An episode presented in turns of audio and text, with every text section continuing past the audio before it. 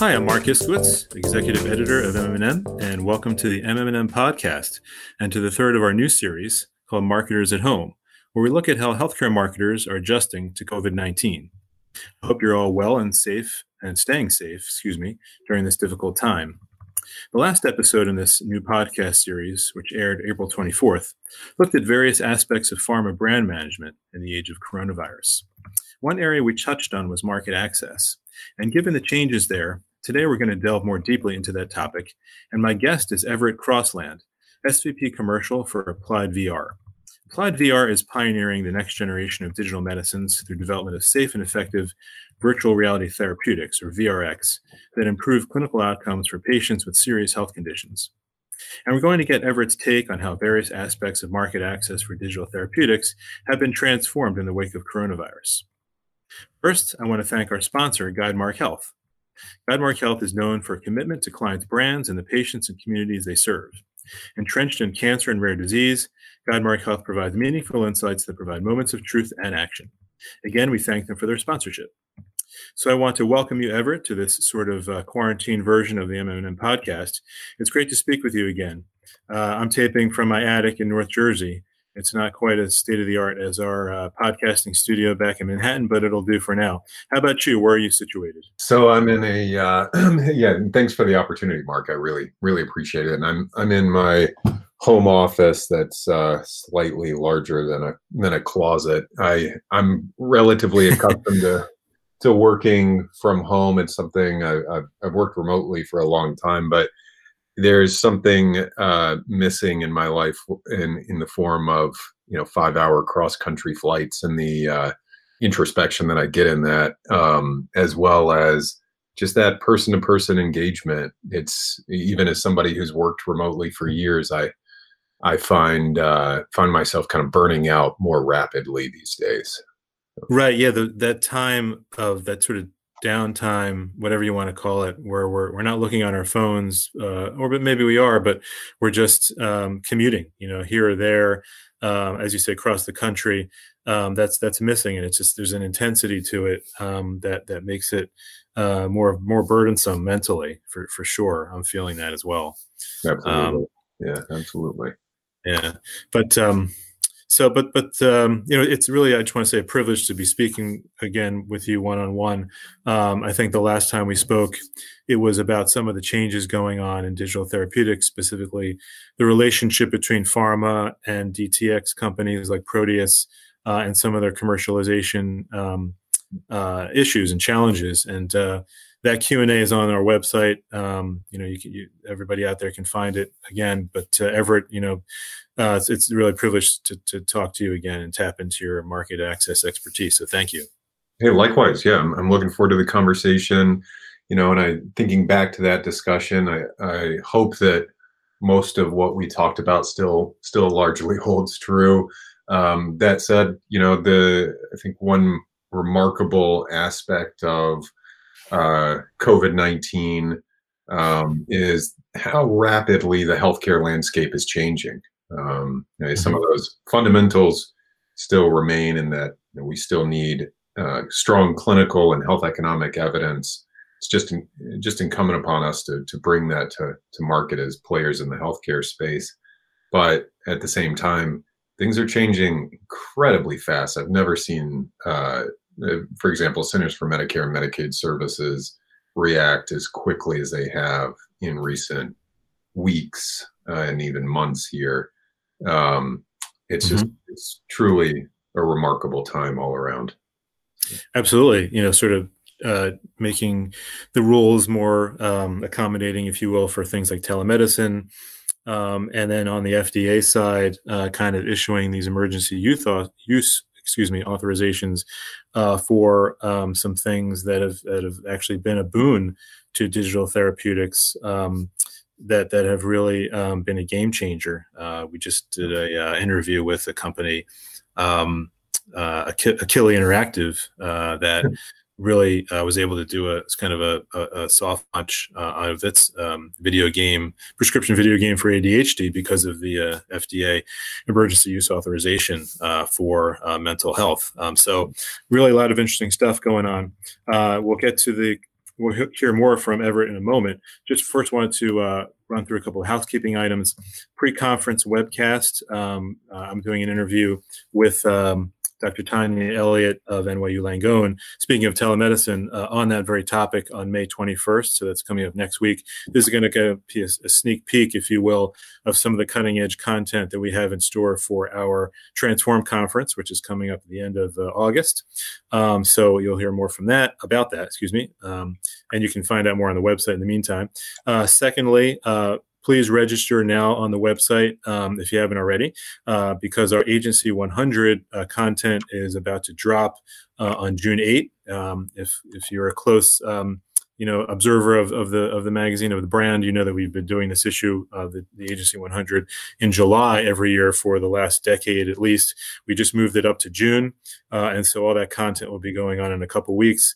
And uh, if you register for the site you can make sure uh, to get uninterrupted access to it. And registering is free uh, so nothing to lose there uh, and finally, last but not least, our May issue is on the site now, and that includes a feature on agencies doing good and an article on other helpful podcasts to listen to. That's also sponsored by Guidemark Health.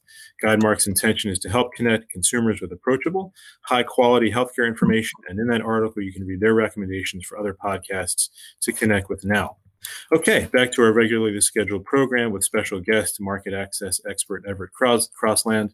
So, you know, when stay at home orders went into effect back in March, awareness of the benefits of digital technology in healthcare saw a market spike, and not only for remote consultations. Digital medicines that can improve clinical outcomes also enjoyed heightened interest. In a scenario in which visiting the doctor in person was no longer safe or even possible, suddenly digital therapeutics in mental health and other areas shifted from a nice to have to a must have. And so, Everett, how was awareness and demand for virtual reality technology in healthcare impacted by COVID 19? Yeah, it's a great question. I, you know, I think, uh, like you said, there's there's just been this rapidly rising tide of of awareness uh, in that market shaping that that tends to happen as as proactively as smaller smaller companies can make it happen, but it, it tends to kind of follow that almost organic type of growth trajectory of awareness of what these offerings can uh, can provide, the value propositions that we bring to uh, healthcare and the landscape. That prior to COVID, that was really following that kind of slow adoption curve. Uh, uh, despite as hard as we were trying, it, it really uh, healthcare has a has a slightly over a decade long adoption curve, right, of any technology, and we were following that that adoption curve, I think, and um, without much of an exception. COVID has taken that and and really steepened that curve dramatically. Um, in particular, I think it has forced uh, the provider world to um, look for solutions that um, that typically were viewed as you know s- supplemental or additive, and now these are filling a true and acutely felt gap in virtual reality. Uh, there are multiple different uh, clinical use cases for virtual reality. Uh, Applied VR is pursuing chronic pain uh, management, treatment, and opioid sparing as well as anxiety and acute pain. And uh, so it's cliched at this point. I'm sure everybody's kind of saying this, but it's not like the pandemic has meant that uh, people who suffer from chronic pain suddenly stop suffering from chronic pain. Um, and right. so that need is still there. There's the inability to uh, go in and see your uh, your chiropractor, your physical therapist. Uh, there's the inability to go into a pain clinic, um, and we're able to meet that need in a in a virtual manner, um, in a way that uh, that ensures people have treatment that is demonstrated to be effective through randomized controlled studies, um, and in a way that also doesn't put people at risk by uh, requiring them to go into a healthcare setting. Um, so I think more than anything, this kind of this forced that mindset that we all as commercial individuals try to uh, gently lead our customers into. You know, we try to lead people into thinking, what is it about my problem that uh, needs solving? And mm-hmm. the pandemic forced that for us, and it's now we're we're able to step in and essentially, uh, in a very clear and concise manner, say, "Here's the solution that you're looking for." Uh, where, where are you seeing the biggest surge? Um, you know, which therapeutic areas and, and which customers? Sure. Yeah, I, I, would say undoubtedly chronic pain. Um, and in particular, that's a function of a lot of the drivers of acute pain uh, not uh, not really being um, executed upon right now. So a lot of acute pain comes out of elective surgery. A lot of that volume comes out of elective surgeries. Uh, elective surgeries are are just starting to come back. So during this time, um, where we saw people really pick up in their interest was how do we solve for chronic pain? Um, because yeah, patients just really aren't able to get into to the service providers that are typically primary for chronic pain management and those are those really are like the chiropractors mm-hmm. the physical therapists so how do we fill that that gap. The challenge for for us has has largely been the the lack of bandwidth. You know, just that lack of like mind share um, on the part of different parts of an organization. Your frontline clinician and practitioner may be really actively seeing the gap in care. You know, the, the physical therapist uh, that is no longer able to see patients absolutely is hearing from their patients uh, who can't get in to see them that they're in pain, right? Mm-hmm. Um, the the challenge is is that if that group of 150 to 250 physical therapists is owned by a health system that is dealing with uh, COVID 19, um, their top 10 priorities are all around COVID 19, even though mm-hmm. there's a clear unmet need happening off to uh, to the side to some extent um, that is very acutely felt by that group of practitioners and the patients that they serve. Um, the purchaser um, and the uh, the administration, rightfully so, is fully absorbed by this crisis, and it's a it's true just triage at every level um, that we're seeing right now, right? If somebody can live through chronic pain, but they can't live through COVID 19, that it's the healthcare system's uh, job to to triage for you know, the most severe patients, and that's that's what's that's the challenge right now is that we're we're dealing with that um, that triage again that's rightfully being executed upon, but we're dealing with the the the impact of lack of bandwidth. Interesting, and I, I guess given uh, that health systems are, are largely um, their attention is is absorbed by by putting out the fires of COVID nineteen, yeah. uh, sometimes the the pain of their patients uh, can be overlooked. So perhaps the the demand has to come from the bottom up rather than a top down um, type of a dynamic have you had any trouble meeting demand due to supply or manufacturing disruption? Has has that been an issue at all? Uh, you know, it, it, temporarily, but uh, only temporarily. It really, uh, our headsets are manufactured in China, um, and uh, we, you know, we had to do some blocking and tackling for just a period of weeks, but then we're able to navigate through that pretty quickly. Um, yeah, and just kind of going back to that that previous comment, it it does it almost feels like you know the entire healthcare system has pivoted to emergent care, right? And so yeah, that the comment around a patient who's in pain but not on death's doorstep uh, is is going to be deprioritized. It makes a lot of sense. It makes a lot of sense that that's how um, we would see the healthcare system react right now um, the question that we have to bring to the forefront is, you know, when is it appropriate to manage to, to really engage and manage those patients and start to prioritize them? And when can we think through those longer term uh, cost drivers and those longer term effects that we we know we can get in front of if we appropriately manage these patients? Right.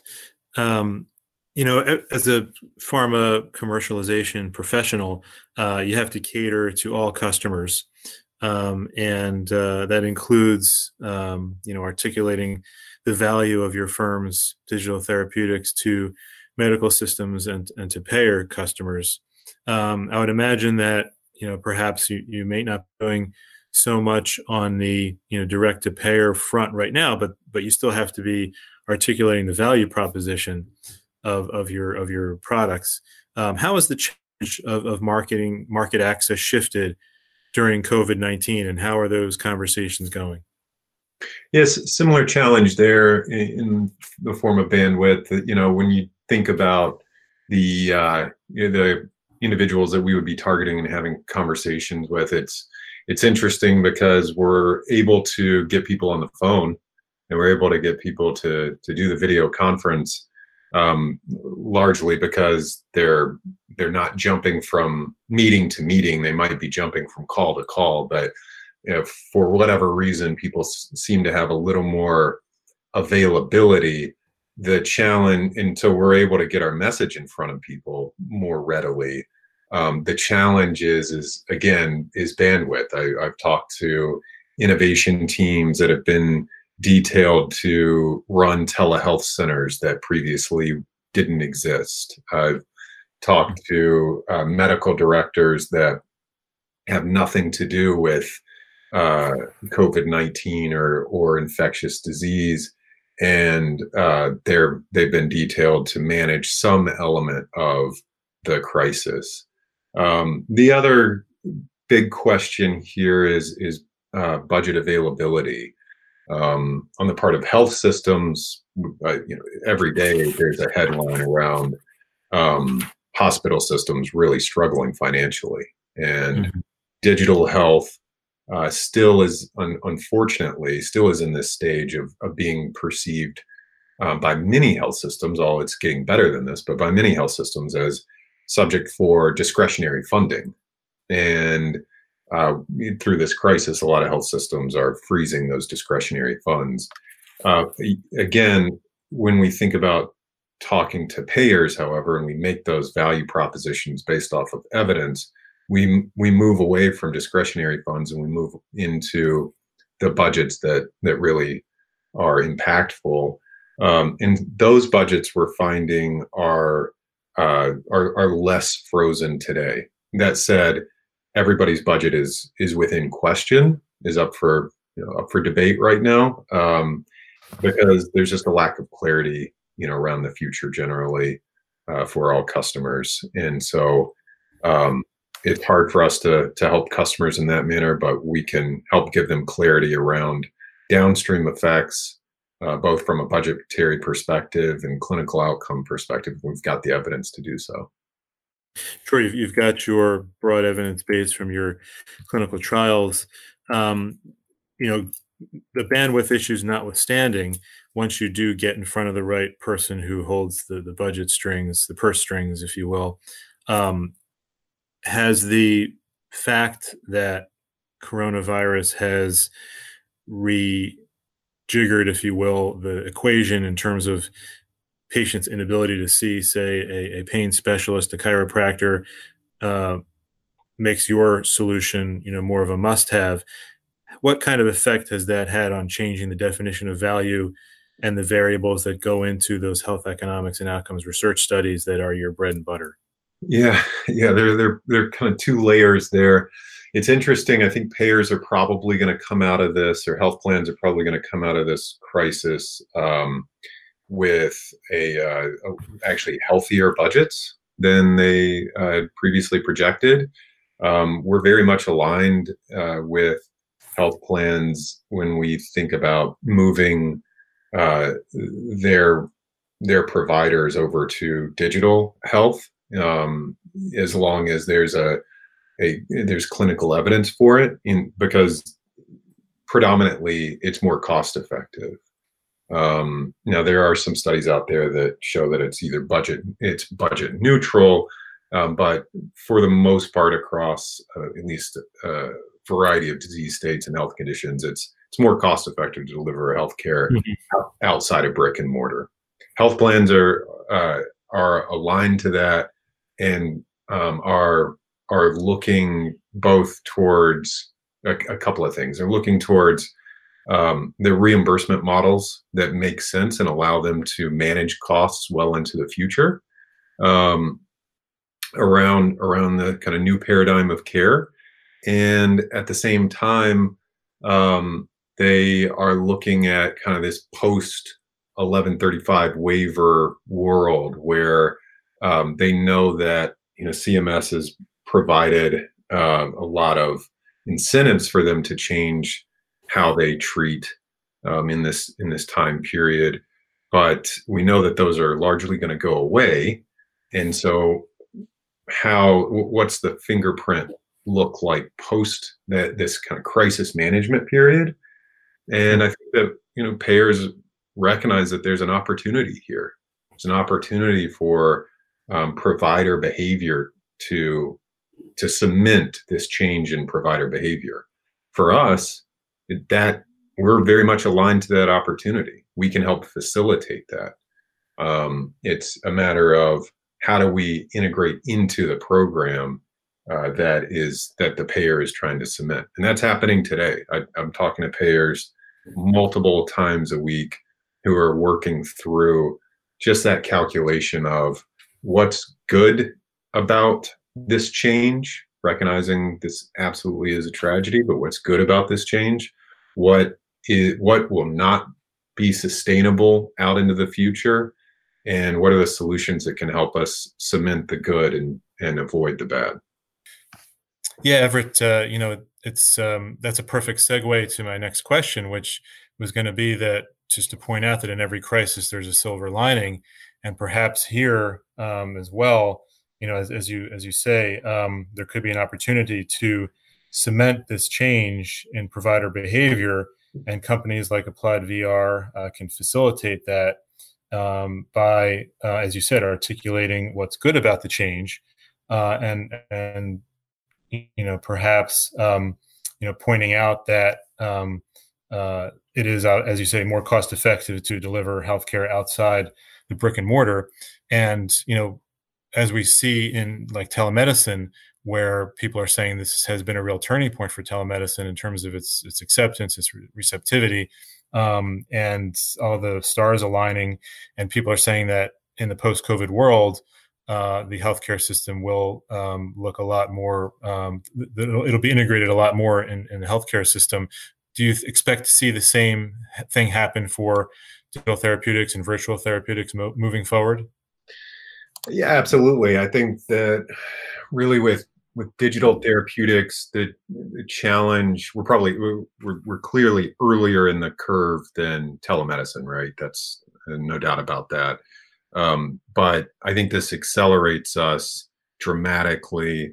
It accelerates us in a couple of different ways. One, um, I think we'll see a lot of digital therapeutics companies coming out of uh, this unfortunate era with uh, partnerships with payers that otherwise would would not have happened in such a timely and aggressive manner. And um, and that really is demonstrative of the fact that um, payers, much like providers, are really being forced to be creative in how they solve these these issues. Um, and you know, they're looking for solutions that previously they would have yep, pushed over to discretionary, pushed over to the innovation team, right? That's not to say anything bad about the innovation teams, but but really they it it's it's always been a challenge for us to kind of navigate through to payers where we can be um, where we can set up a meaningful partnership. I think coming out of this we'll see those meaningful partnerships having been accelerated especially for the the companies and offerings that have evidence behind them what kind of uh, challenges, other than the ones you've articulated, um, are, are you kind of working through now um, in this moment of, of crisis? Is it kind of really cementing those partnerships with, with health plans um, and uh, and health systems? Yeah, I think it's you know it's lumpy. Our, our lumpier right now. Um, there are uh, there are some customers that uh, there's some customers that you know have already they've moved more quickly to that place of recognition of of and demand for um, more out of the box thinking and and um, and then there are customers that and accounts uh, that are moving quick more quickly than they have previously, but uh, their their bandwidth is taken up uh, more greatly, right? So, um, and that it's interesting because the first it's kind of disrupted this um, group, the segmentation where we all know who the early adopters are in the payer space or who the early adopters are on the large health system and IDN side. And um, and that segmentation doesn't really hold right now uh, because the segmentation is more driven by yeah those bandwidth challenges, et cetera. And um, and so that's been a bit of a challenge. Is you know how do we how do we approach our market? How do we um, approach the market from a position of empathy um, and how do we ensure that our solution fits uh, a need that may have changed more than uh, we realize you know uh, just given um, a lack of on the ground knowledge i know a lot of people are uh, asking what kinds of information providers are asking for now to help them better cope with covid-19 uh, it seems like every week i see a new study designed to answer that question. What are you hearing in, in your interactions with HCPs in terms of how they're, as they look to change their behavior perhaps to accommodate more of these types of uh, modalities? What, what kinds of information or, or, needs do they have to help them uh, on the front lines? Well, I mean, you know, this is an obvious one, but but uh, t- top of the list is infection control. Uh, that's especially pertinent for a virtual reality company where we're putting a headset on people's faces. Um, but beyond the the obvious, there, I think you know uh, physicians are very cognizant of a n- new class of patients uh, being subjected to care at home and being asked to self manage that previously they uh, were not self-managing. They were coming in. They, they may have even been a high utilizer and been leaning very heavily on that particular physician or that particular health system. And so, for, for they view uh, these solutions as maybe a solution of uh, medium to last resort, given the circumstances. Um, but they're willing to try it, and yet they also recognize that like they've got these patients that uh, could struggle to uh, to really self manage. So those are some interesting uh, kind of uh, needs that they have that are specific to uh, virtual reality and implementing that you know modality. That's very interesting. Um, just kind of also uh, wanted to just finish up by asking you what other kinds of marketing you've been doing. have you done any direct to consumer or direct to patient? Um, excuse me, let, let, me start over on that one. Um, what other kinds of uh, marketing have you been doing? Uh, do you do any direct to consumer or direct to patient? And what marketing initiatives do you have planned for the next, say, two months, six months? Yeah. Uh, so one thing that we've been really exploring are, are strategic partnerships with um, organizations that are uh, selling into institutions um, with that that have selling solutions that are COVID related in, into institutions.